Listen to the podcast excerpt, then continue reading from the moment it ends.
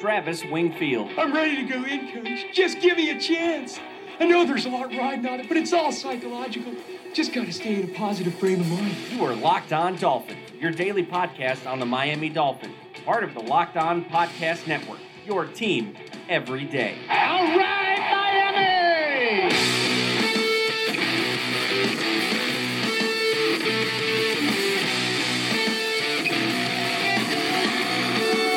What's up, Doll fans, and welcome into the Friday, July the 13th edition of the Locked On Dolphins podcast. I am your host, Travis Wingfield, and I am here to bring you your daily dose of Miami Dolphins football. And on today's show, we have just two topics to get to. First, we break down the wide receiver room who is going to get the most reps, the most targets, who starts, and how many will they keep on the final 53 man roster. And of course, it is Friday, which means the return of Futility Friday. But first, I kindly invite each of you, each and every one of you, to subscribe to the podcast on Apple Podcasts. Leave us a rating, leave us a review once you are there. Give me a follow on Twitter at Wingfield NFL. Previously voted the best follow on Dolphins Twitter amongst the peers there. And follow the show at Locked On Fins. And of course, LockedOnDolphins.com. These training camp guide pieces are going to be up on LockedOnDolphins.com. So if you guys need a quicker access to find out information about these guys, their salaries, their standing on the team, their projected snap counts, all that stuff up on LockedOnDolphins.com. And of course, the other Locked On Sports family of podcasts,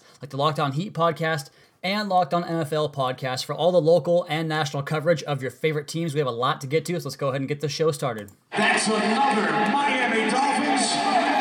Before we get into the wide receivers, real quick, there was, I guess, some NFL news, but it didn't involve the Miami Dolphins. A supplemental draft occurred on Wednesday, July the 11th, and the Dolphins did not strike the iron. The three defensive backs that were projected to go somewhere in the draft, Miami did not bid on any of them and did not wind up with any of them. So we can move past that and get to talking about the wide receiver room and who will make it out of these 11 guys. Will they keep five or six this year? There is a really good glut in the middle that the Dolphins could choose from there. Let's go ahead and just start with the top. Kenny Stills is my number one receiver on the roster. And one of the biggest things I noticed about him looking up his contract numbers was how kind of outraged everybody was over the contract that he was going to get or that he did get before the 2017 season just a $8 million per year base $32 million total for four seasons. And this guy is quietly one of the nfl's most efficient receivers particularly out of the slot and that's a great number when you consider the fact that Jarvis Landry, who is not as productive as Kenny Stills in that slot, gets double that.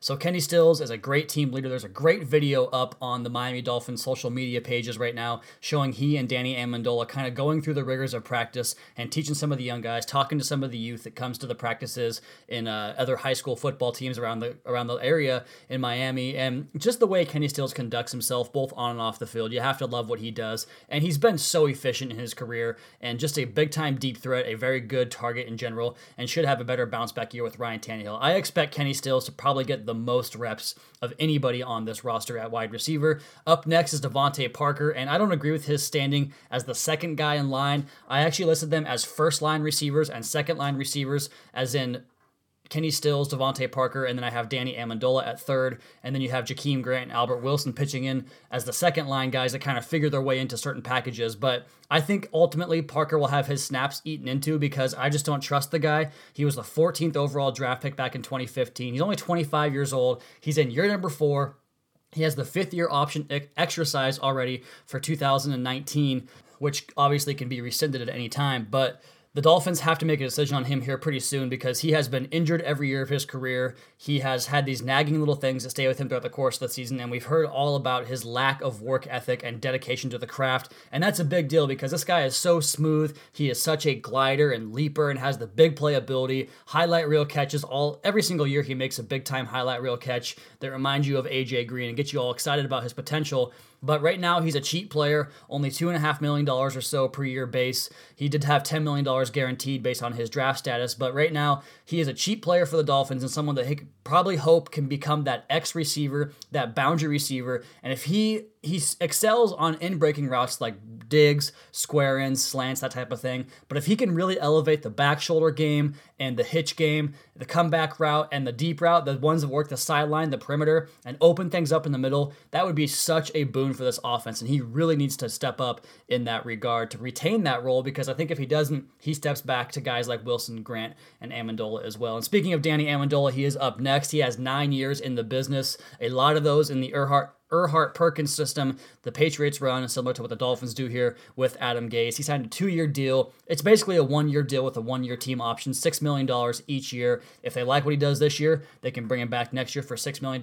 If not, they can cut him and they're off scot free but he is just such a hard worker and studious player. He's going to be at his landmark every single time he runs a route. He catches almost everything. And the way he's able to engineer the Patriots offense with short yardage, third downs, that type of thing, he really is a big key cog to this offense, I think. And I think Brett Kollmann really convinced me that he would be because they're going to have to replace Jarvis Landry. And Amendola is so solid in what he does that I think that he fits that role very seamlessly for the Dolphins going forward. So he is the number three guy, even though I believe the next two guys could probably offer more in the slot as far as explosiveness and big playability. Of course, talking about Albert Wilson next, four years with the Kansas City Chiefs where he was really buried on the depth chart behind some guys like Tyreek Hill in terms of options in the passing game, Travis Kelce as well. Chris Conley got into the mix there, Kareem Hunt. There's a lot of players in Kansas City that get the football, so Wilson was kind of second, third, fourth fiddle at times. But the Dolphins are buying on his potential over production. The contract's a little bit scary $8 million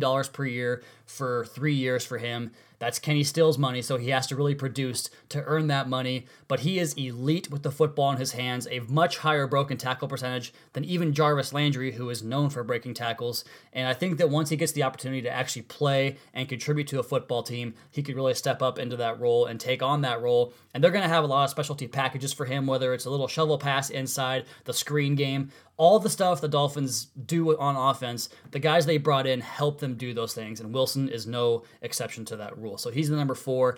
Jakeem Grant is my number five. I don't know where he figures in. Like I said, the two through five is so volatile and could be shaken up at any moment's notice. And you could do it on a on a play to play basis, on a possession to possession basis, whatever you want to do. You can change these guys up because Jakeem Grant has elite traits, elite start and stop ability. He can leap out of the gym even though he's five foot six. He has blazing 4.19 40 speed. He's a cheap player. He has two more years on his contract. He is developed in the system. He looks more more comfortable in his press conferences as a route runner. More the more you can do, the obviously the better you have a chance of impacting a football game. And Jakeem Grant can do things from inside the slot, from outside. He can return. He can do so much for this football team. And I really, truly believe that he's going to break out this year in a big way. Not like Tyreek Hill big, but he's going to take steps in the direction towards Tyreek Hill, the guy that I have been comparing him to throughout most of his career so far, despite the early career muff punts that he had and struggled with back in 2016. But he has rebounded nicely in 2017. The big time efficiency numbers that rank up there with the league's best. I have a piece up on lockedondolphins.com talking about Jakeem Grant. You guys can find that. And of course, this piece up on lockedondolphins.com right now, the wide receiver preview for training camp. We have more guys to get to, the back end of the roster. We'll do that next here on the Locked On Dolphins podcast at Wingfield NFL at Locked On Fins. So we went over the first five receivers that are locks to make the roster, and I'll go ahead and just say that right now. All five of those guys are going to be on the roster. So will the Dolphins keep a sixth? If they do, it's going to be between all of these guys we're going to list here below. Six of them, we'll get through them here real quick. First up is Leonte Carroo. And as much as you want to complain about Carroo, he really basically did get 7-2 offsuit dealt to him. We're talking about Texas Hold'em no limit here he got a really bad hand just because Adam Gase was so adamant about running 11 personnel throughout the course of every single play, it seemed like, and it was always DeVante Parker, Jarvis Landry, Kenny Stills, where does he figure into the fold there? Where does he get onto the field? Well, he did it when DeVante Parker got hurt a couple of times, both in 2016 and 2017. There wasn't a lot of production there, but the 2016 game was week one against the Seattle Seahawks in Seattle. I don't expect a rookie third round pick to come in and contribute big time in that role. He had, I think, one or two catches in that game. Comes back last year and was basically non-existent on the Dolphins roster. And the reason I think that he gets cut this year, I'm going to go ahead and spoil that for you guys right now. I think he gets cut because he suffered an injury in OTAs that will go into camp, and he just can't afford to do that. He has to have reps. He has to impress these these coaches from day one, and he's not going to have a chance to do that. So I have him getting cut. Next up is Rashawn Scott, the guy that actually got elevated to the active roster towards the end of 2016 in favor of Leonte Carroo, and that was kind of the the beginning of the end for Carroo in Miami, I think. But Rashawn Scott's a local guy. He impresses on special teams, and that's going to be the key for all of these guys on this list and below is impressing Darren Rizzi enough to get onto the roster as the sixth receiver to cover kicks and punts, be a gunner, that type of thing. So if Scott wants to find his way onto the roster, stay in his hometown of Miami, he's going to have to do it via special teams. I don't think he can do it. I have him being cut. That brings up next Isaiah Ford, who has one year of service in the business. He got hurt last year. I'm going to put him on the practice squad this year just because losing your entire rookie season is rough as it is. As a seventh round draft pick or undrafted guy, and Ford was a seventh round draft pick, the former of the two, you have to you you really have to contribute in camp and preseason to have a chance. And I, I just don't think that coming back from an injury, he's not going to be 100% off of an ACL for a receiver is a tough injury to deal with. And there's just so much ahead of him that he has to overcome. If he does it, great for him. I'm just not going to buy it. I have him getting cut and going to the practice squad. That brings up next here Drew Morgan, who he was the star of OTAs back in 2017, last year as a rookie. He ran around in his shorts and shells, and everybody thought he was good with a quick area or short area quickness and burst, and of course the reliable hands. But that's about all he offers coming out of Arkansas. He, again, a 2017 undrafted free agent. I think he winds up getting cut and not being placed to the practice squad as the Dolphins go with Isaiah Ford. And this next guy, Malcolm Lewis, another local guy, 24 years old. He's quicker than he is fast. He's 5'10, 195 pounds. He can make some plays down the field. He can work out of the slot. I think that he gets another chance at the practice squad over Drew Morgan just for his raw ability and traits that he brings to the table.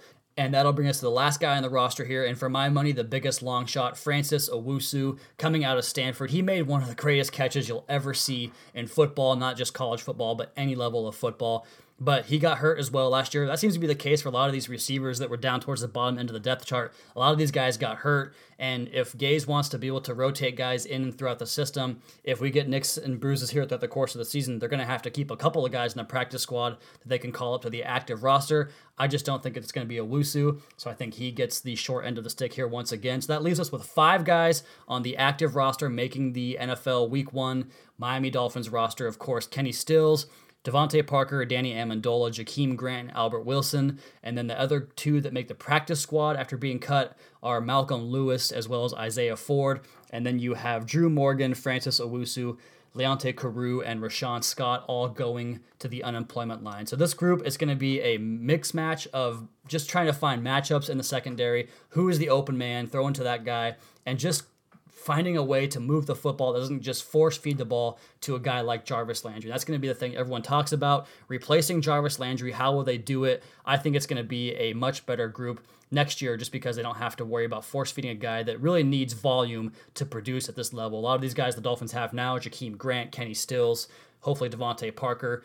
Albert Wilson. These guys can produce without a high volume of targets. So that's the idea here. Spread the wealth, move it around. Tannehill's comfortable in the system. They have a bunch of guys that can execute the system, guys that will take their homework home with them and get stuff done off the field and not just be a nine to five football player. So those are the receivers. Like I said, much improved this year. And we're going to do one more segment here on the podcast talking about Futility Friday as we explore the glorious 2007 season and the quarterbacks that led us to that remarkable 1 in 15 mark on the Locked On Dolphins podcast at Wingfield NFL at Locked On Fins. Moving into our final segment of the week here, and I have so many different angles I can attack this one from. It is the Futility Friday portion of the show, talking about the just absolute train wreck of quarterbacks the Dolphins have fielded between Dan Marino and Ryan Tannehill's tenure with the Dolphins. And I have to probably start this with a bit of a disclaimer in that 20, 2007 was the first year we got to see John Beck play from BYU, the second round draft pick. Ron Jaworski loved him. And I have to just kind of ask for some forgiveness on him because I was super high on John Beck back in 2007, buying into the Kool Aid there. But he did not live up to expectations. And let's go ahead and go over this 2007 season now as we start with Trent Green, who, of course, was a guy that the Dolphins could have had back in the early 2000s. Probably would have changed the fortunes of those early 2000s team with an elite defense and the best running back in the NFL in Ricky Williams. Probably could have taken Miami to some Super Bowls, if not the AFC title game. Nonetheless, we get him in 2007 when his brains have been scrambled.